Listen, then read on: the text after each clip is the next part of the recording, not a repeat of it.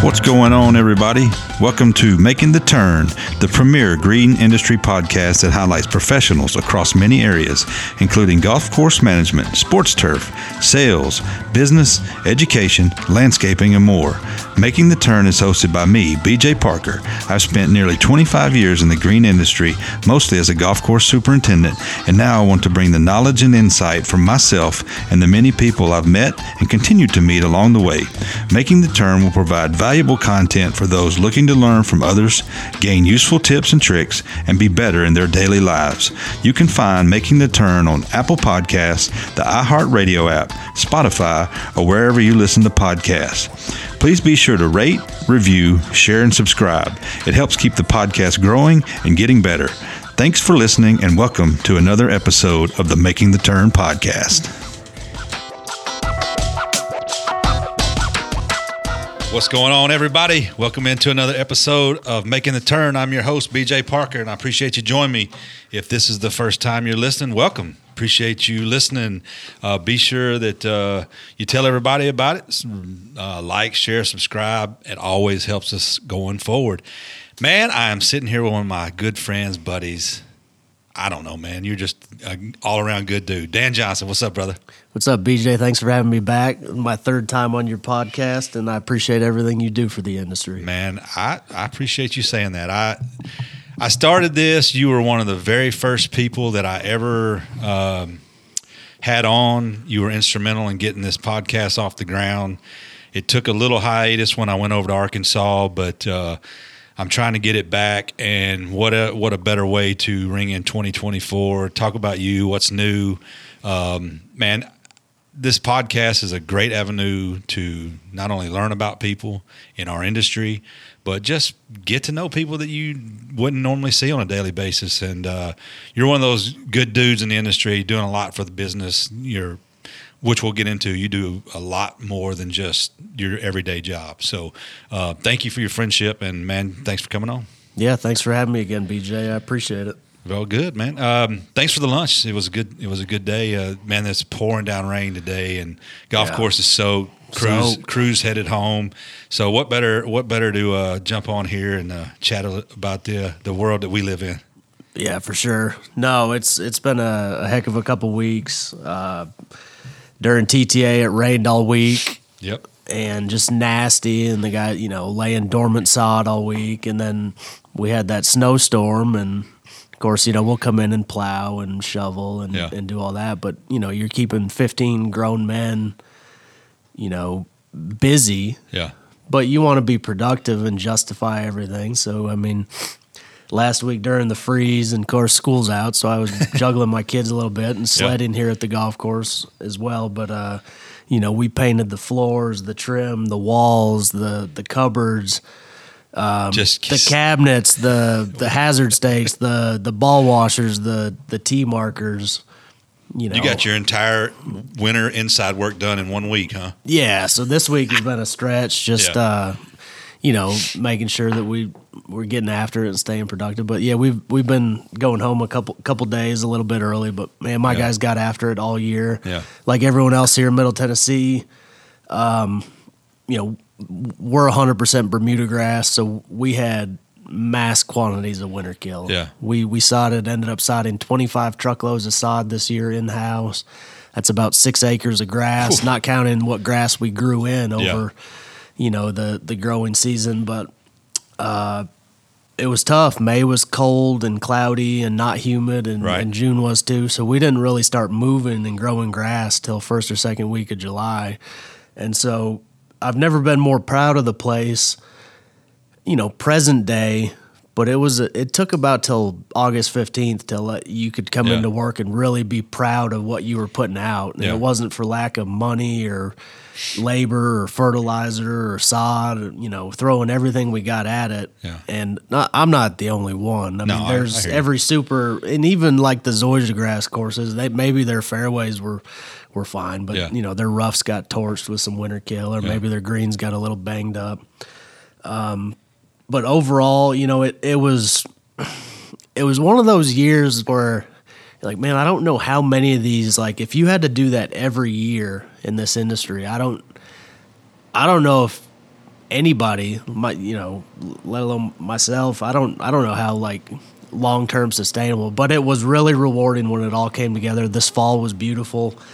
Um, a lot of really nice golf. I mean, you know, into August, September, October, November, and half yeah. of December, the members were really treated to, you know, something special. But it took months and months of just you know putting in the work to yeah. to get something out of it. Um, so, you know, still still grinding, still really happy here. Uh, coming up on 12 years in April, which is unbelievable. Um, which means we've been friends for 11 and a half of those yeah. and, and uh, awesome relationship. Man, it's hard there. to believe it's been 12 years you're here. And you're at Old Hickory Country Club, for those who don't know yeah. Dan.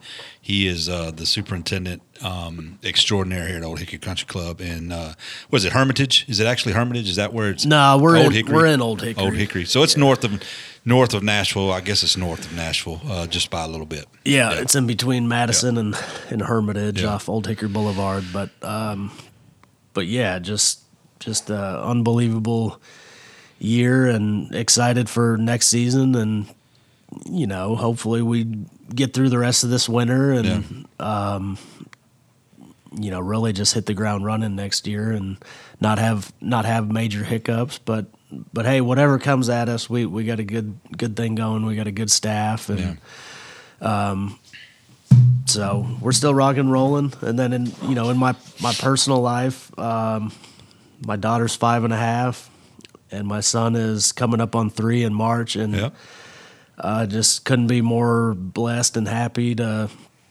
uh, you know, just have two happy and healthy kids. And she's in kindergarten, and he's, I guess he'll do pre K three next year. But but how has that changed being a father and having young kids, and how has that affected? the work that's the demanding side of golf course superintendent work and the challenges that you you know a lot of times you gotta you gotta bust it, you know, and it Mother Nature calls, and you dealing with all the challenges we had with the weather. I mean, it, it's a constant battle. How did how has that sort of changed for you as far as that goes? Well, it's although challenging, it's you know probably the best thing that ever happened for for this because it it forces you to leave and go take care of your kids and, yeah. and be a dad. Yeah. Um, so you know, where it'd be nothing to find an excuse to stay till, you know, four, five, six o'clock. Yeah. Knowing that I got to pick my son up at three o'clock and pick my daughter up at three thirty. Um, it's it's really a, a, blessing. And then and then my wife is very understanding. She knows if the wind blows or you know the lightning sure. strikes or you know we get a tornado or um, that you know I'm I'm I'm going to go in. But I also you know, thankfully can fall back on two really good assistants, uh, Randy and Sundance, and then my mechanic is world class, and you know, have a tremendous belief in everyone on my crew, the guys that have been with me five plus years to the guys that have been with me, you know, eight months or so. Okay. Um, so, but getting back to having kids and, and being in this industry, just so much uh, you know, it makes you look back and think of how silly it was sometimes. Right. Of and that that doesn't diminish that you know we still all work really hard when we're here, but it having that excuse to leave and and go be a normal person is is pretty special. Yeah. One of the things that I've gotten a chance to take a step back, I don't do the normal superintendent work anymore. I'm in the business still, but um, one of the things that I've gotten to take a step back from and take a sort of look at it from that perspective now after you know, I'm still a class A. I still, you know, consider myself a golf course superintendent at heart, but the challenges and the and the things that I didn't realize golf the demands, not necessarily the challenges, but the demands of the position had on me. And I even have said publicly and have told my kids, it's like, you know, I didn't realize being a dad and the roles that it, you know, it, it created with you know, I went through a divorce and, you know, there were some other things that, you know, right or wrong, it happened to me in my career, in my life. But I didn't I didn't get to always understand it fully until I was able to step back and say, "Hey, man, I was not there always for y'all when I needed to be. You know, I'd had to run off to work, or I was at I was leaving in the morning, and you know, seeing y'all at night, and I was you know in bed early because I was tired, and you know, I didn't. It didn't really dawn on me until one day I was not working on a weekend, didn't have a phone call, didn't have to worry about greens burning or, you know, somebody calling me about the bunker rakes not being in the proper spot. You know, all that crazy stuff you get from time to time. And I just said, I didn't, I didn't take a step back and, and appreciate the fact that I let work dominate some of the things that I could have, I could have either let other people handle or I said, it's not as important is the family dynamic. And maybe I wouldn't have gone through all the struggles that I went through. Maybe I wouldn't have gone through my missing a kid's ball game or you know missing a, uh, a function at school, or I would have gone to see them more. It's not that I didn't do that. I don't want to sound like I was an awful father. I, I don't think I was, but I didn't. I didn't have the perspective that I do now. And and now that I'm able to kind of share that, I think. Yeah, you're not as young as some of the guys in our industry, but you're still young. It's like, man, cherish the moments with your family and you know realize that that work's still going to be there. It don't matter if a tornado comes through here or not. I mean, eventually that work will get done, and you know whatever the case might be. So that's my little tidbit on it. Yeah, sometimes like if we have a storm on a Friday night, I catch myself telling Laura like, "Hey, I'm for sure going in tomorrow," and then I'll catch myself sometimes. I've, I've gotten to the point where I'll even get completely ready to go into work. Yeah and I'll look at myself in the mirror and I'll be like, "Damn, what are you doing? You, you've got seven really highly trained guys coming in today. You got Randy's coming in. He's world class. You know, phenomenal assistant. Been here 35 years. Uh, or Sundance. You know, he he works Sundays and um, you know actually catch myself and say, I don't need to go in. Yeah. I'm sorry that I yeah, those guys sent you into a panic that I was going to miss, like doing the morning, you know, going to the zoo this morning with the kids because yeah. I was going to go in and probably just get in the way of, of them getting putting the pieces back together off the storm yeah. the day before. So, um, but yeah, I definitely I don't want to I don't want to get into that habit of just missing a bunch of stuff. Yeah. So it it's it's been very welcome to, you know, I you say be forced to do it, be forced to be a dad, but it but it helps in your professional life too to yeah. um, when you're forced into situations in your personal life. Just yeah. picking up the kids forces me to have a certain time of the day where I get after it yeah. as hard as I can, and then I'm I'm out. So uh, well, they're not going to remember I mean, you're obviously going to get to a point where you're bringing your kids. You may already bring them to the course and have them riding around. I mean, I did all that. That's the fun part. But they're not going to remember the time. I mean, they're the times that you ran out or you did all that. I mean, whether that sticks in their mind now or not is is kind of hard. But it, but it it takes it makes a lasting impression not only on Laura but you know just in general and it, it creates sort of this you know dynamic where you you can't get out of it. it but if you don't ever start it or if you say hey I got to take a step back there's I've got capable people that are going to come in that are going to do the work that that I can rely on them and I can I can show up when I need to or I can you know I, I don't have to miss church this morning or I can go to you know the zoo like you said or whatever I mean I, I, think those are those are valuable things that you know if somebody's listening to this and they're a new dad or you know mom or whatever, they can say this business because this business is very demanding. It's seven days a week. It's holidays. It's unlike anything else, and that's where the whole dynamic of how do you balance your life versus the work and all the things that go with it because you know when we're balancing a, when we're man, maintaining a living breathing organism and we deal with mother nature and all the things that come with that it changes on a dollar. I mean you could have the best laid plans and boom you got to think of something completely different. Yeah. and that affects not only you and your people at work but your home life and all the things that go along with that too. So i will say i always thought that i I always wanted to play golf for a living, and then it became painfully apparent that wasn't going to happen early on in college. What what gave you that impression? Just the the the chip yips. it, it's bad. It's you still got them.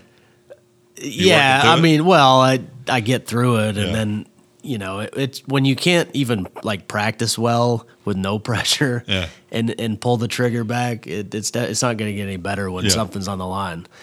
But what I will say about being a golf course superintendent versus a golf professional, because then I'm like, okay, well, I'm not good enough to tour or like play for money, so maybe I'll do the PGA. But I've done this since I was 14 years old, changing cups, weeding. That was my first job, 14 years old, New York State, and we come in on the 4th of July at 4:30, but we're to the house by nine o'clock, and so. Well, it, it pains me to say this. I really feel for golf professionals because when you talk about a work life balance, and yes, we do work seven days a week, and it, you know, the phone calls. I mean, the, the water lines in the clubhouse broke this weekend with that deep freeze last week. Right. Well, who who's who do they call? Who who knows how to shut stuff off? Right.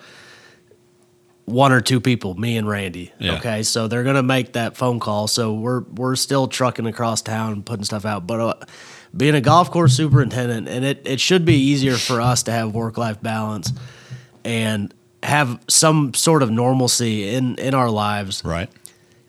versus golf professionals. Now I understand they can also build really great staffs, and they just it's all about managing their time more efficiently as well. But wh- what I see on the weekends and holidays is they want to see us too. They they it's important Sure. that the high profile members, or any member, they're all important, but that they see us working or riding around or hey, we've got this. We know our Yeah. guy is here and on property and they're rolling they're double mowing and rolling and you know, it makes them feel warm and fuzzy when they when they see us One hundred percent. but it's also for the golf professionals they're not really in a position where they want to see the golf pros when they get done with their little silly scramble on the fourth or memorial day or whatever and so where, where we can be seen and head to the lake or Right. head to be with our families so i mean it's a trade-off and and uh that's just one kind of funny. I I was thinking about that the other day. Uh, you know, we always, you know, joke about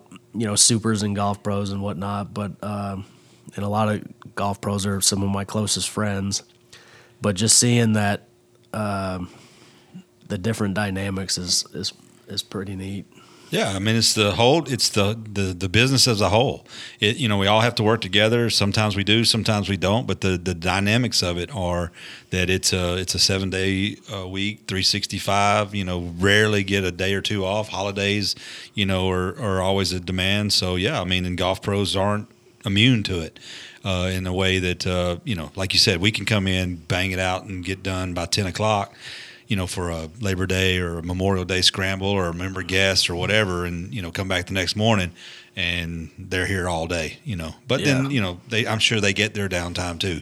So it- Yeah, it's they're it's doing a just trade-off. fine. It's just a trade off. So, but you know, it's it is what it is. I think I think you're managing it well. That's the that's the that's the thing that I like to see is guys who are you know self-aware understanding you know hey life changes you know. It's not like you're you it's just you and laura or just you by yourself now. It's a whole different dynamic and i don't think you you are but i mean it's just not getting caught up in the whole rigmarole because I, I it took being away from it before i even understood or realized the the demand of it, you know, and being how hard it is on you and how taxing it is. And then add, you know, you, I don't feel 51 anymore. I've done a lot of good things in my life, but uh, you know, you can you can feel super old and not in for your age in this business. So I turned 39 in a couple months, but in the last year, year and a half, it, I've finally the years and years of just putting a toll on my body Yep. physically, whether it was sports when I was young, hockey and soccer and, Yep. and golf. I mean, you put a lot of torque on your body just playing golf. It's not, yes, you can play it a long time, but you know, when you're trying to do it at a high level and swinging as hard as you can, and I mean, you You got put that a, violent action though. yeah, it's violent, all right. but um, this was like the first year where I've I've started noticing stuff hurting, and so I'm, Yeah. you know, on a personal level, trying to make a a few better choices, whether that mean eating a little less or drinking a little less, Right. or walking the golf course. You know, instead of trying to hit five miles a day, you know, trying to hit ten, and if I if I hit eight, then it's a win, and it, you know at least I set that goal. But um, yeah, just uh, finally started noticing in the last year stuff is starting to hurt. Yeah. You know, I don't know if it's from from my childhood sports or just digging irrigation holes the last 20 plus years Yeah. or uh, you know laying sod in the pouring rain when the you know a slab should weigh 15 pounds and it's it's 85 pounds Yeah. and you know feels like a bag of concrete i mean we did did that all winter last year and then we had the winter kill and we did it all summer too Right. Um, and you still like to, um, not to toot your own horn, but you still like to get out there with the guys and do a lot of the work yourself. I- I mean, I- I know that that's a, a big thing for you. You're not just a manage it, sit back and watch kind of guy. You you get out there with them. Yeah, I I've always prided myself on that. It's been eye opening when I say I'm trying to get healthy. Is the last three months just kind of fighting some. You know, it started with lifting my 40 pound son into the truck, but it, that truck sits, you know, super high up Right. off the ground by the time you get to the car seat. And I pulled out the left side of my back. Well, you start walking funny, your whole body starts hurting. Yep. Started dealing with some nerve pain. Yeah. I wouldn't wish that on my worst enemy. Right. And uh, I'm getting out of it. I'm in the clear. I'm getting back to to pride myself on working hard again. But I it was eye opening. As hey, I've got to lean on my guys that I've hired and put in place to to to run this operation. Yeah. And and be more of a in a managerial role and and lean on my assistants a little harder. And thankfully, um, you know, clawing my way out of it. But yeah, just the last year starting things are starting to hurt. Yeah. And I I just want to feel feel better and you know be a little lighter, Yeah. stretch a little more, drink a little less. Do you have a plan, or you got something you're doing, or you're just kind of shooting from the hip, or what? What's it? What's it like for you? Yeah, I, really, it it starts at work. So uh, drink as much water as humanly possible. I've never drank a lot of water over Right. the years. Big. So the solution to pollution is dilution. Whether you're putting food and toxins in your body, whether you're putting alcohol in your body, I Right. mean, water will do wonders for you. You know, exercise number two. You know, instead of hopping in that golf cart, and to be honest with you, for superintendents or any crew members in our industry, there's a lot of older supers that will come back and say, "I wish I hadn't ridden in my utility vehicle as much as Yeah. I did," because it's bouncing you around. It's not good on your spine. It's not good on your joints. It's not good on your hips, your back. Um, and it's funny. I I would have never thought that until I started hearing some guys who are really I'm really close to in the Middle Tennessee area, and some of them are having some surgeries because of it. You know, I know a couple guys locally who've had some hip replacements recently or on on the books, and and they're like, I really think it's because of of riding. So, yeah, lose a few pounds, drink some more water, s- stretch three times a day. Just just just little stuff to start out. You know, I don't have any resolutions per se. I you know, Yeah. it seems like you start out the year with resolutions and I mean to to get better at anything in life, you got to do it for yourself and not One hundred percent. and so until so there's certain things in, in my life that I'm all, all in like ready to do better Yeah. you know, and there's other things that I'm not. And so I want to start with realistic goals that I know I can attain. Yeah. I know I can drink water. I, last year I did really well wearing sunscreen the first half of the year. Yep.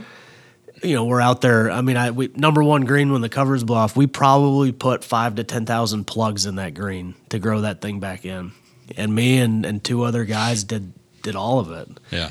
And I, I could have had my, my whole crew up there, but we got a golf course to maintain as well. But the Yeah. three of us hung out, and so I, I was good about wearing sunscreen, but then like that fizzled out. But that should be something that it, it seems so silly. It's like, well, how hard is it to wear sunscreen? Well, when you've never really done a very good job of it your whole life. But that's a huge like if a win if you can, you know, like I want to drink as much water as I can every day. Like I think Right. that's an attainable goal. I think you should be able to lather on some sunscreen. That's attainable. Right. You should be able to leave the cart at the shop a few more times a day if I've got to go to the HR department or the accountant or you know, I'm right. I'm 350 yards from that clubhouse. I, I should be able to walk over there a few Right. extra times a day, and and that'll that'll be huge. I've done it before. I've I've lost tons of weight before doing these few little things. Um, but yeah, it's you know, like I said, we've known each other almost twelve years. Neither of us are getting younger, and No.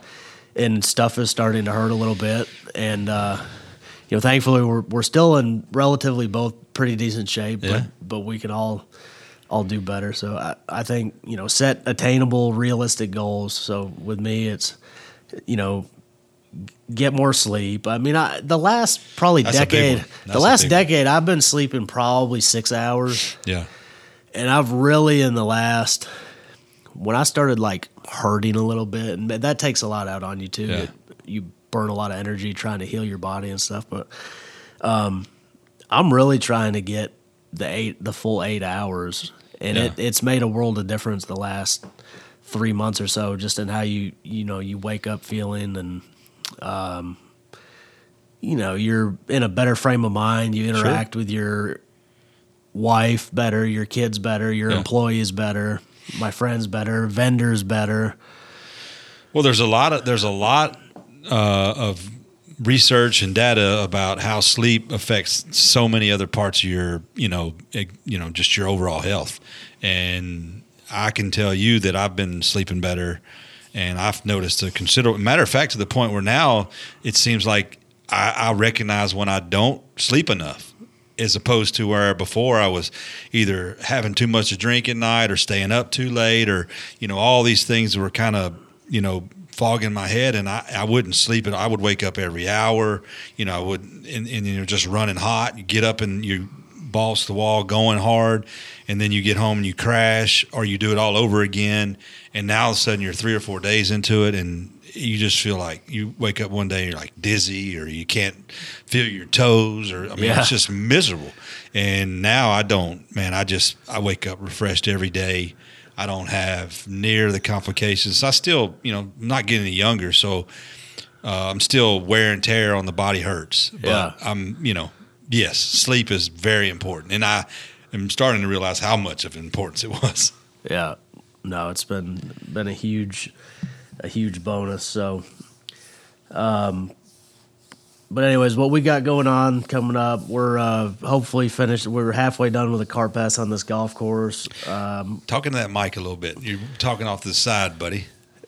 We're gonna try to finish up our try to finish up our cart path renovation this year. Hopefully, um, my boss bought another. So, the, so hold on before you go into all this. Because last time we talked, I don't know, we did talk a little bit about you had a new owner and some of the changes that were coming on, and that was couple years ago, Probably- I think. I- Probably four years ago. yeah. So we haven't talked a lot. So there's going to be a lot to cover as far as what's new and what's going on with the course. So, so recap a little bit of that and kind of where you where you've come over the last three or four years. yeah. So we're we're continuing. We're you know we we kind of added a championship set of tees on, and we're probably ninety percent done with that. I'd Yeah. say out of eighteen holes. 17 tee holes were able to be extended. We've probably completed 14 or 15 of them. Yeah. A couple just need grass. We should be done by the spring. Uh, that's just been a, you know, I, I was not given a timeline. It was so as we get material, whether it's you know rough fill or topsoil or uh, you know Has that just been something you just decided to do in house with the owner, or or how'd that come about? Yeah, that that was in house with the owner and and obviously the owner's friendship with with John Daly. So we, for those of you who hadn't listened to previous episodes, we uh, got to kind of lay out a longer set of tees. We stretch this course from sixty seven five to just under seventy four when it's all said and done. That's a pretty big jump. most of them are really really good there's a few that are a little quirky. When you get landlocked you Yeah. you kind of get creative. Um, but overall uh, it, it'll it'll be a big improvement. Yeah. the course has really grown. I think when steve and leah bought the place uh, back in 18 there was 287 members and now we are capped at 400 members. Uh, when they bought the place it was either zero initiation or $2000 And What's it now? It went to 10, and then it went to 20, and then it went to 25. And now, you know, through a lot of really, really nice improvements and investment on their part uh, to the clubhouse and to the golf course, they've been very supportive of my operation, Yep. uh, my employees, my myself, my assistants, uh, and giving us what we need to make the place better to justify, you know, what they want out of it. Right. And so now I believe the initiation is is right at fifty thousand dollars, and uh, it's still pretty reasonable month to month. I think if you're over forty to walk through the gates, you're looking six six fifty. I could be way off. It Yeah. might be a little more. I know everything's gone up, and everything's gone up. I mean, everywhere. It's, it's insane, to be So, honest with you. Um, and it's not the funny thing about the economics of this business is like pandemic hit fertilizer went up but now the cost of like all the raw materials and stuff is back to where it was pre-pandemic yet the price is still double of what it was it's it's come down since like the oh man everyone's to get sick and die Right. Um, initial like shock of the pandemic when you know the raw materials out of out of Russia and Ukraine um, for the fertilizer industry were you know Yeah. so it's funny while we're experiencing like price reductions it's like everything's the same raw material cost as it was four years ago yet Right. nothing's come back to the cost that it was four years ago some of that you know trucking is obviously through the roof so there's other reasons why the final cost of goods hasn't hasn't come down but um but anyways. Well, the the one thing that I, you know, you know, and you've experienced being in this business is the the pandemic that we went through um, had a incredible impact on the golf business, and that's where you were getting into about how everybody across the board has seen incredible growth. It, golf was one of the few outlets that allowed people to get out and do and continue to have a have some sense of life and enjoy some camaraderie. And people didn't know how to handle it. And all these people had you know all the clubs and different scenarios and trying to fight their way through it. And the result or the i guess the i don't know if it's a benefit or what you want to call it but you you, you got a club now. It's you know wouldn't have dreamed it was 50 grand you know and that's just a result of not only what you've done but also the impact and the and the just the the elevation that golf has seen because of you know what we've kind of worked through you know now granted Nashville has grown a lot. I mean, there's a lot of that. There's a lot of other factors, let's just say, but I can go down the list of people that their golf courses were on the brink of disaster and have completely Harpeth Valley for one. That golf center is you can't. I mean, it's insane what's going on over there. That's awesome to Champion, hear. Champions Run is doing phenomenal, making all kinds of you know just just a couple of people that I know of. Yeah. I mean, across the board. Um, and you know, here's well. I mean, just in, when I started in 1997 at the Golf Club of Tennessee, where I did my internship and was a first assistant, um, I think the initiation fee was 25 or 30 grand, and I just heard it's like 300. I think it's yeah. I don't. I probably No, yeah, and I mean, I've- it's up there. I don't It- know. I, I've heard three, and I've heard Yeah. other off the record Yeah, things. I don't. of- I mean, I don't want to get into speculation about some other, but Yes. I mean, I heard it's around 300. I was at a, and I the place is awesome, Yeah, I and mean, it's this worth every penny. If you if you got it, then it's worth every. But I mean, 10x in 20 years, Yeah. 20 plus years. and that new course they're building may be the most impressive thing I've seen in this golf business. I mean, Yeah. they literally took 18 ridges and flattened the top of every ridge. Yeah. It's one of the most beautiful properties. Have you been out there? On Yeah, I've been Yeah. there twice. Yeah. I'm gonna. Uh, I talked to uh, Matt and uh, Mac about coming out and uh, this this spring, so I'm gonna I'm gonna go check it out. Yeah, I think they've grassed like half of it, maybe. Yeah. and got to catch up with Jeff, Jeff and uh, and Matt. I didn't catch up with Mac at the at the TTA, but no, all three of those guys, fantastic. They they got it going on. Um, but no, when you're saying like it's really optimistic when I see and I, I, hate I hate the word mom and pop because all these courses are really good quality values. It's kind of like people saying we're farm boys or shop guys. I mean, it's just an inclusive yeah. term for a small, you know. But yeah, I hear what you're saying. But no, and I have personal connections out at Champions Run. Uh, one of the owners, Ron Graham, was the main gentleman who hired me and gave me my shot in this business 12 years ago. So when I hear stories like that of them not only seeing a profit and a very nice profit for the first time in many years. They're reinvesting into their golf course. Yeah, They're doing sure. irrigation and, and wells and pump houses and cart paths. They redid their greens. You know, you know they took out 10,000 oak trees that were planted 10 feet apart. Yeah. I mean, and, and all really good things. And. I think a lot of all those guys, Ray and, and Steve Graham, and what what's cool, and you, you brought up Harpeth and Champions Run. Um, when you were figuring out what, what you were going to do yep. about six, seven years ago, you you were an integral part of keeping those two operations afloat. I know personally you you and Dawson put a lot of blood, sweat, and tears into Harpeth Valley, and yep. I know you personally put your own blood, sweat, and tears into Champions Run. And just to kind of keep them floating, they were they weren't really experiencing that profit yet. So neither operation had a ton of money no. to to to pay your company. Yep. Um, or or you if you were doing it on your own or or whatever you and Dawson had worked out, but um, no, seeing smaller clubs like that that a decade ago I would have never thought would have reinvested a penny into infrastructure, seeing them do that kind of stuff is is awesome. I yeah. mean, I hear just rumor mills that you know, hey, you know, Harpeth is considering regrassing or they're fixing a bridge here, or, you know, and that's that stuff costs a lot of money. Yeah, and they're putting it in, and Nashville's not getting any smaller, and um, uh, there's a there's a market at, all levels. But no, if if you know like the pandemic was, you know, we caught a break by getting Steve and Leah to buy the place. We were on the verge of shutting down. Yeah. You know, couldn't couldn't even pay the bank note.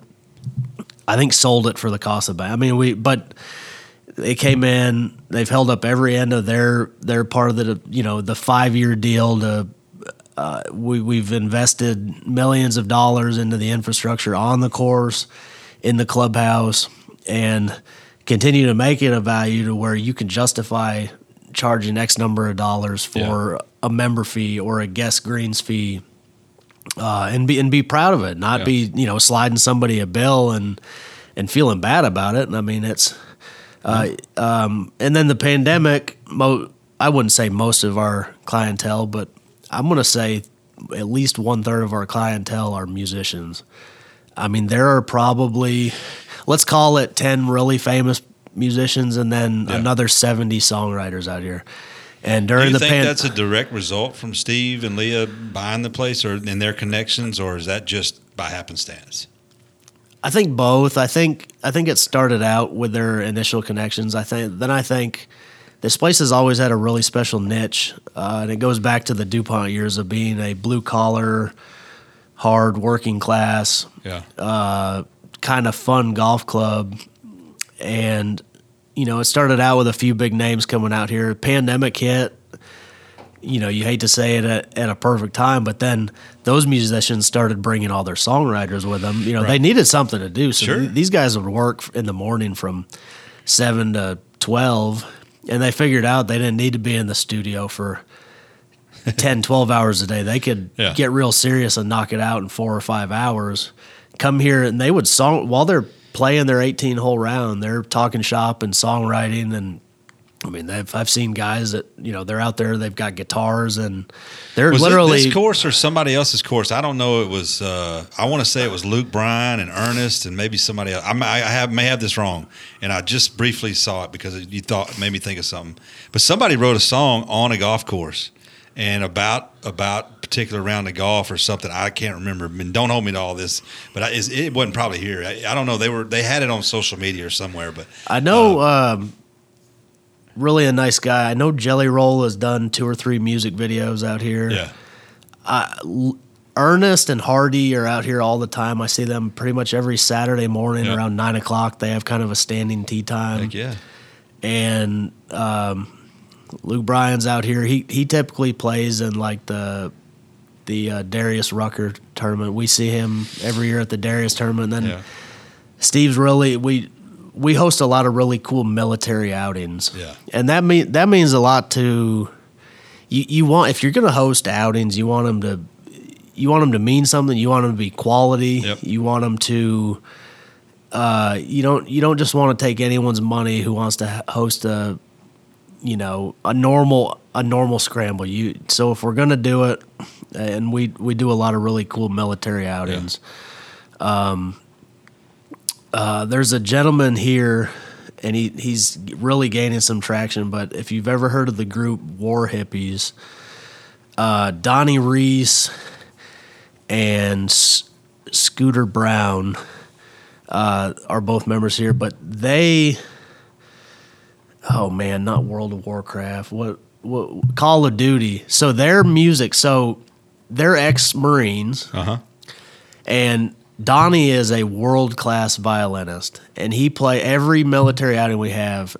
He plays the the Star Spangled Banner on his violin, and it is awesome. Kills it. Yeah, so I get nothing out of this, but for whoever who's listening, if you want to hear a really cool rendition of the Star Spangled Banner, uh, War Hippies, and it'll it'll pop up, or just type in Donnie Reis, R E I S, I think. But um, and like I said, he's got four songs on Call of Duty, or him and and Scooter Yeah. do, and um, both really really really cool guys. But yeah, so it started out with just a few of the big names, and then they brought and you I, I say little names, but all there's so many of these guys that Not little anymore. I've not heard of, but then they're like, yeah, I've got four number ones, or yeah, Yeah. I had no idea the business worked like that. And me being as naive as I am, I thought. Like in high school, it was a big deal when you heard about a band breaking up or something. Yeah. Well, in Nashville, it's plug and play Yeah. you just get a new drummer or you get a new bass player. I mean, Yeah. one of my best friends is um Morgan Evans drummer, and I didn't realize that it was so easy. Like if if he goes off tour, they just plug and play somebody else, or um, it wasn't like if the band broke up or if one band member leaves that that they're whole done forever. done. Like back in high school when Well, dude, you know the talent in this dadgum town is insane. You can't go downtown and not walking past any honky tonk and just be like, "What in the heck is going on?" I mean, that talent is insane around here. People you've never even heard of. So Yeah. yes, I could imagine that plug and play is. Uh, I mean, not to not that it's an easy thing to do, but yeah, the talent is everywhere around here. Yeah, I think it's pretty hard to get seen as a musician, you know, playing the honky tonk gigs on Broadway and stuff. It, it happens, and the the Nashville dream happens. Um, but I think there's different ways the musicians go about getting found, and I've had really fun, interesting conversations with these guys on how they get, you know, found or whatnot. But um, Well, nowadays with the social media and stuff, it's it's you know you got people that come out of the woodworks. They'll make a song on TikTok or Instagram, and boom, they're like an overnight sensation. And they you know, and it didn't take the the normal corporate you know music road to di- get it done. And now all of a sudden they're big time, and they're doing way more views and more of this and that. And then these people have cut their teeth for a long time. That's that's even in, more insane. You know. I had a guy last summer, um, and I really think a lot of this kid. If he, for some reason, ever listens to this podcast, I ended up letting him go. His name's Nathan Wilson, and he he came out. I don't know if it made it to number one, but he made it on that massive billboard at the Split on Broadway. by that Dude, that that's a pretty impressive spot that- to be. That billboard because he had something, you know, and it started out as a TikTok video and then it went into a top ten song. Well, he comes here, you know, he's like a, a unicorn for me. He comes in with a resume. I mean, in my 24 years of doing this, I've probably had, let's call it 10 resumes. Yeah. That may include posting for like assistant jobs and stuff. Right. Like we just normally you get someone come in and they're interested in working on a golf course and then you have a conversation. You rarely get resumes. So Nathan brought me a resume. He had a turf degree from Rutgers University, which he got during the pandemic when music kind of he was only 19 at the time, but Yeah. like he was very talented. Said I need to, you know, everything shut down. People weren't performing, whatnot. He goes to Rutgers, gets his turf certificate or two year degree, whatever whatever it was he had a hard time showing up on time. He actually, ironically, ended up going to work for Steve's brother on the Tootsies, Rippies, Kid Rock, uh, honky tonk central circuit Yeah. of musicians where they they kind of rotate bars. Well, he he wasn't a he wasn't a big partier, wasn't a big drinker or anything like that, but um, the long hours caught up to him, and he had he had a hard time showing up. But but that was cool story number one. Then this past summer, this good old farm boy from Montgomery, Alabama, just calls me out of the blue. He'd seen Hardy in Ernest on TikTok or Instagram. All these musicians he saw like had a common theme, like they kept tagging Old Hickory Country Club or the Hick, and they were wearing the Hick hats. And so Will Shackelford, him and his brother out of Montgomery, Alabama, they're they're like legendary in Montgomery. They have a band called Shackelford Lane, and he's the best rough mower I've ever had in my life. You know, he's worked on equipment his whole Yeah. life. He knows how to n- treat equipment. Yep. Uh, so he comes in and works uh, Monday through Thursday in the summer, Yep. and then in the winter he they've got enough acreage where they hunt on. So he'll do guided hunting tours. Well, I don't need him to mow rough in the winter, so Right. He's a seven eight month employee, and then he's going back down to Montgomery, Yep. and they're gaining traction. Um, so yeah, just just a you know right on my own crew, just two really cool stories of Yep. guys, and I don't know if you know Nathan had that that hit that got him that massive billboard. I mean, you know the one I'm talking about by the Chevy yeah. the Oh, Chevy yeah. dealership right at the split by uh, That's the one of the most cherished billboards in all of Nashville. No, I, I couldn't believe it. I was going Yeah. to a doctor's appointment or something when I, I saw it. I was just like, man, I just I just fired Nathan like two months ago, but good for him. show up to work. But uh, a a good good guy and um, just just some of the stories. Um, I think the uh, we all you know it's it's you're going to probably have more stories like that, but we all have being in Nashville. I have a couple of stories uh, that you you probably know, but the more famous guy, um, Kip Moore, was he he came to Nashville and he worked in the pro shop at Brentwood Country Club. He wrote songs during the day. He he would pass songs past me and Daryl, and we got to be buddy buddies and enjoyed and just seeing him grow and grow up. And he he ended up meeting some people and getting in the business, and and, and obviously he's grown up to be pretty big. But a more cooler story is uh, a guy just calls me up out of the blue. He's moving from Aiken, South Carolina. James McNair, and you may know him. He's probably played out here with some, but he he uh, he was coming here to kind of work in the music business and all that, and he he um, just came on the cruise working, but ultimately he wanted to be a songwriter, and and um, to kind of cut to the chase, he posted. Um, uh, it wasn't too long ago, but I wrote him on this post in Facebook because he was the he's the number thirty one. I think it was thirty one. Uh, songwriter in in all of Nashville, like top 31. He's got a couple number one hits. That's Uh, awesome. he's been on the podcast, and we talked about this early on. But he's he writes for Luke Combs and just a lot of other people. But I said I, I wrote in his post, it's a long way from riding a John Deere Greensmower uh, on at Brentwood Country Club, and that's just one of those cool stories where you see people how they, you know, they they they golf is a great place for him to and he has a, a background in golf. His dad owns a, a golf course in aiken and, and it's a really cool story in general. That's one of the reasons why i want him on the podcast but he he's made it man and he's writing songs and he's you know doing the big life and and uh, it's just cool to see him and he's he's done some work with Kip, so they had a friendship while they were there, and so uh, and and you know you just see you know we obviously we've met a lot of people that are in the business, but those stories are fun to to hear and to see. And I don't know that I ever had anything to do with anything that he's ever done as far as what he's done, but he worked for me and uh, seen him blow up, and now he's made the big time. no, that's awesome. It's something you'll always remember, and it, it is a cool story to tell.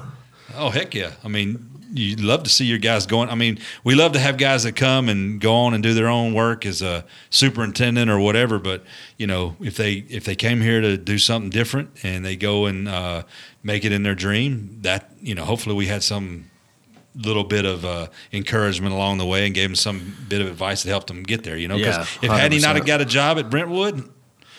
You know, who knows? Maybe, Yeah. maybe maybe it uh, didn't work out like he like he thought. Who knows? I don't know. I, I'll, I'll, I'll, he's a good dude, and I and I and I've got to catch up with him. But uh, happy for him for sure. Yeah, absolutely, hundred percent. So what else is up, man? You, uh, everything. Uh, what's what's what's kind of uh, what's kind of in the future coming up? Anything that I mean, the the course itself is thriving.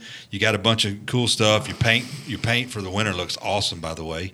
Uh, but uh, what's what's uh, what's on the horizon? Anything this year, or you just kind of plugging through? So we're just gonna keep keep hammering down. Like I said, we're in, kind of in the middle of a cart path renovation. Yep. We're a little bit of a standstill. Uh, Steve bought another golf course uh, an hour and a half east of here, the old Riverwatch Golf Club. Yep. Uh, it is it is now known as Honky Tonk National. Did you have anything to do with that name? I I didn't. Um, I will say I've really enjoyed the friendship I've developed uh, with David Phillips. Yeah, uh, he's this guy. Oh, he's the the best, and he's you know I've always prided myself on being a hard worker. That that guy is a hard. Worker. Does worker. he have a crew? I mean, he, I mean, I'm he had sure a big crew, crew, through the summer. Yeah. It's it's small right yeah. now, but um, initially, like when Steve was purchasing, I, I would drive up there and. Yeah. Dave got such a grip on that property. He's all in. Right. His wife works there. They they built a home next to the pro shop. I mean, for them, it, it's more it's more than just a job. Right. It's it's a it's a passion, and um, so anyways, they were doing some work up there. So one of yeah. one of my crews left, and and they they've actually been gone four or five months now. So ho- hopefully we'll get them back and and get going. But no, we're we're just gonna just keep trying to raise the bar, try to button up some of these projects we got open. Um, and then just hammer in the details. I yeah. mean, uh, you know, I can't tell you how many dams along the edges of cart paths we fixed. How many? I mean, you don't. You get to where you get tunnel vision, where we had such a hard year and so much kill. We you get everything looking good between the trees, and right. then you get out to like the outer mounds that maybe don't get irrigation or got torched last year with winter kill. That hey, I didn't I didn't sod it for a reason because we don't have water over there. Well, right. we're doing a lot of that now. Um, so I, I want to say just just keep raising the bar. Keep, you know, it. Years ago, we tried to be perfect. When I when I was running like seven guys, we would try to be perfect mm-hmm. Monday, mm-hmm. Wednesday, and Friday, because we would mow the golf course, fairways, tees, you know, greens, yep. roll, everything like that, and we would really only peak two or three days a week. So we're right our goal, you know, I'm going to say we're trying to peak five to six days a week. Well, you know, after that, you want to keep raising the bar. Yeah. Um, you know, hap- happy with the crew, happy with the agronomics, everything like that. But but we can always get get better. And when I say you you get to where when I say we started looking good August 15th last year, yeah, between the trees or between let's call it between the cart paths, yeah. looked really good you know, now we're kind of hammering out the details that you get that tunnel vision looking down the middle. You know, now we're trying to, you know, get it off to the edges and yeah. um, we don't have anything major. We're we're still converting approaches little by little. Um, mostly doing Tahoma and all the approaches. Nice.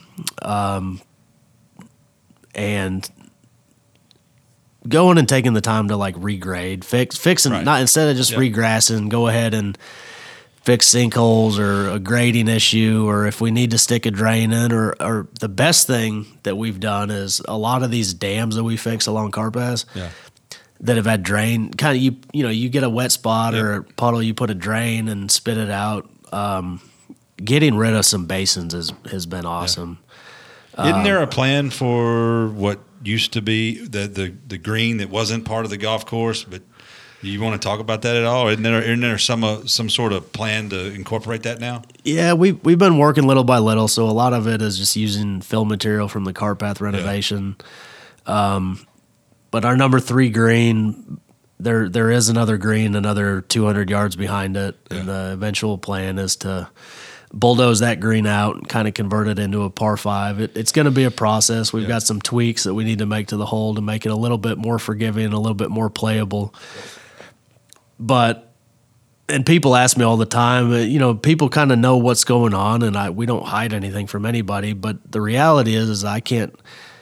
It could be a year and a half from now, and it could be three or four years from now, and I'm pretty sure and confident and hope and hope I'm still blessed to be here then. Yeah. Um, but in terms of timeline, it's well, I need film material. Right now, we're not under construction actively on the golf course, um, meaning like concrete or block work or bridges or you know all that was going on, yeah. and then it kind of hit a standstill when when Steve purchased another property. Uh, but they are coming back, and uh, so we'll we'll do that. But no, just you know, we need to when you think you got it licked, something's missing. You, I, I don't want to have that mindset because it's, you know, we could we could drive around and we're pretty open and honest and, and have yeah. good conversations and, and don't really at this point after twelve years hurt each other's feelings. So if if you see something you you know in a very nice kind of way, like we'll constructively criticize each other. Sure. On, That's on, the only thing ways without like, yeah. Hey, you suck at your job, but but you know, you and I have enough of a respect where, hey, you know, what what do you think about, you know, don't you get an arborist in here and do this and this and this, or, and you know, it's all, it all makes us makes us better in the long run. So, um, so well, one no. of the one of the great things about this business is not only the relationships and the friendships you develop, but it's the ability to be able to have those conversations with people. I picked up on so much going to other people's golf courses and looking at things and whether it's good or bad, you know, a lot of times it was good, but you know, I would just pick up little things and I would go back to, you know, whether I was at golf club or at Brentwood or, you know, wherever and I would say, you know, what can we take from that and, and make it our own and try to make things better? And and you're always because it's we don't want to be say that we're competitive but we are competitive. You know you want your golf course to be the best and you you know you work with what you got and you got the things you got to do to make it better. And you know we're our own worst critic. We always can like you said me and you can go around here and we could we could in a short amount of time find 10 things or 20 things yeah.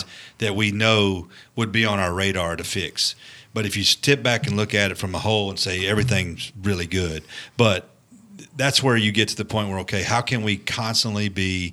Because when I would when I would go into a greens committee meeting or some meeting with a chairman or you know president of the club or whatever, the list my I would always say this: the list doesn't get longer. It it gets things get added to it. I knock something off and two more things go on it. The list never gets shorter it's just a matter of what becomes a priority and what you want to do, and and then and what what becomes evident is, is the things you're doing now are making a drastic impact. Whether it's fixing like little dams on a cart path that are creating a better, you know, water movement or drainage issues, those little things that nobody ever sees. Adding irrigation head over to the rough where you can get grass to grow. Yeah, people notice that it looks way better. Yeah, they just don't know what but happens. don't I mean, we we used to have this horrible looking rock ditch behind yeah. number six green. It was it was maybe the worst dry water hazard in the history of golf.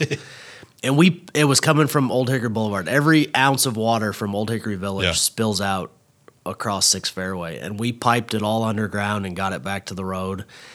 And it's it's by far mine and my assistant Randy. Like I said, thirty five years it's our most proud achievement here at Old Hickory Country Club, and there has been one comment on it since we did that. And we did that about four years ago.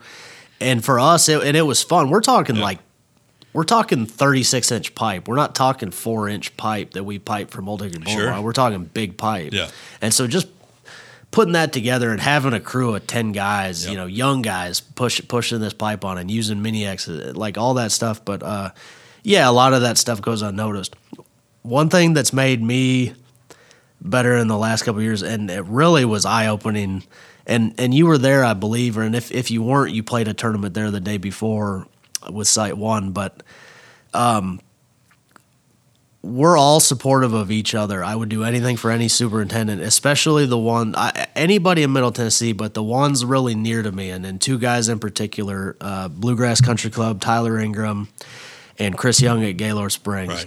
I know them, I know their crews, the assistants, but we don't play each other's courses that much. Well, last year we had the end of the year meeting at Bluegrass, and I played. I was only able to play like six holes, yeah. but I drove like twelve of them, and it was. I went back to my place the next day and jotted down forty things that I can do better. Right. And I thought that I had my place dialed in at that. This is like no, the November meeting. Yeah. And it was the same thing at Gaylord Springs this year. We were feeling really good. I went and took uh, Sundance, my second assistant out there. I took two of my crew members. Yep. two good golfers. Uh, um, I wrote down so many ideas when I came back, and I was what's what what makes me. I mean, I've played bluegrass a number of times, and I've been really close friends with Chris Young from all the way back since 2007 at Stones River when him and I worked together. I have stepped foot on his property maybe five times. I've never played golf there. I was blown away. Yeah, you told me that when you got off of. And I like, told you this thing about about member pride. It's so funny because when you ask a member, like they'll play these interclub events yeah. at Bluegrass or or Fairfield, and and those are wonderful facilities up there. Grasslands, yeah. I think it's called now. Um, they'll play some stuff against Gaylord, but I'm like, the member pride takes over where you're like, man, how how was bluegrass? They're like, man, you know, it was really clean. Greens were good. You know, it it was it was all right. Well, they in their mind, their club that they're paying their initiation and monthly dues to in their mind, and that's a good that's a good problem yeah. to have as yeah. as an employee is if they think their place is is best. But so I go a decade hearing, oh yeah, it's it's good, it's it's it's all right, and I that that's no slight at all. Yeah, me and my assistant were freaking blown away. Last year at Blue, he's like, this place is the shit. Yeah. And it was the same thing this year at, at Gaylord Springs, and, and I was real proud of Chris, and, and we've all been friends a, a long time. I I always knew Chris was good. Uh-huh. I mean, it was evident. He he was superintendent of the year for Marriott last year. Right. He just recently became certified. They're they've got all kinds of Audubon and wildlife sanctuary stuff going on, and you know, I've I've done a little bit of that at other courses. Yeah. Um, there's a lot of headaches that come with it, but I tell you what, he's doing it better than anyone right now, and and Tyler continues. I mean, the renovations he's done at Bluegrass, fairway renovations he's getting ready to do, greens. He's done bunkers in the past, but the detail work at both of their facilities, the the cart path edge. I, I came back the day after Gaylord went and bought two cart path edges. We started edging. Yeah. Because I was like, man, this. It was just, and it's a little different. Resort courses have a little different. No, I get it. Um, and and work Tyler with ClubCorp Bluegrass, like their their day to day standards are a little bit more catered to resort and so their for- focuses are a little different. But what I notice is that how well they did some of the details better than than I did, or better than right. we did as a staff, and then we we come back and you know there's stuff that I think we do really well as well, but we sit down, put pen to paper, and we start hammering out all the stuff that they're doing that we're like, man, we just don't do it near as well as yeah. they do. So. I, I, I, will promise you that most people that come to your course do the exact same thing. I did it. I I I, I learned that early on. Because we're, we're obviously golf players, you know, we love to play the game, so we pick up on things from a different perspective. But seeing things from other golf courses and then taking them back to where you were.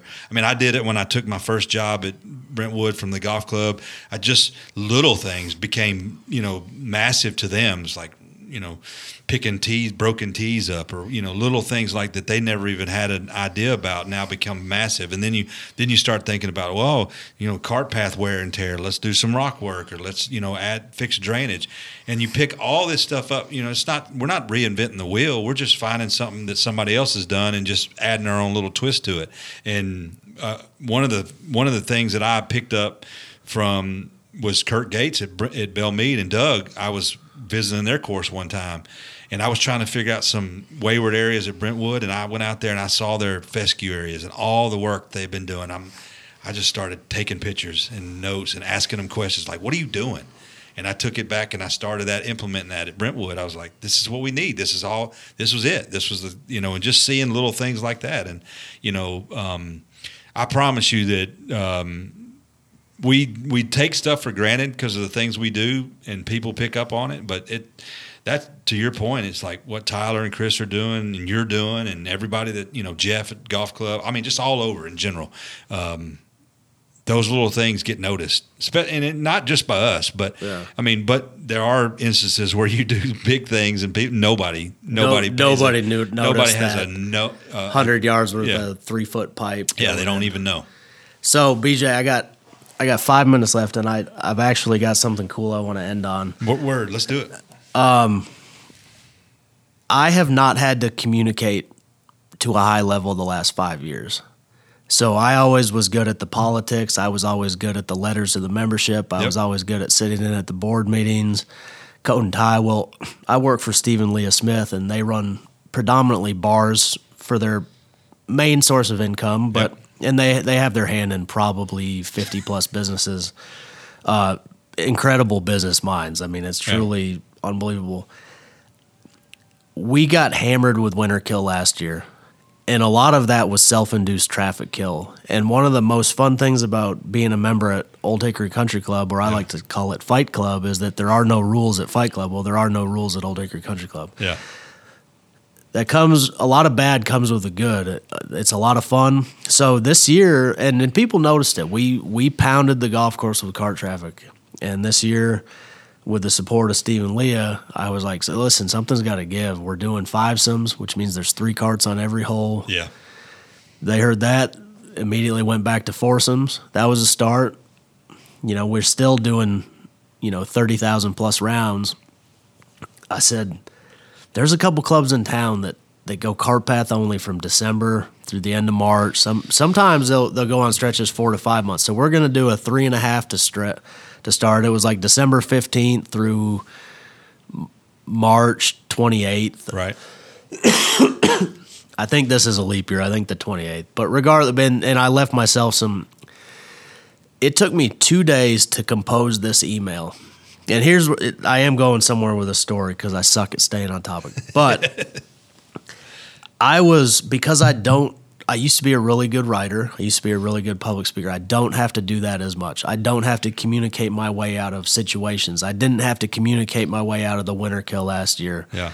I should have. I would have done myself a lot of favors when the covers blew off number one green and and you know No, I get you. seventy percent of the green is is gone, and I'm growing it in from a few little scattered plants here or there and fighting for every single one.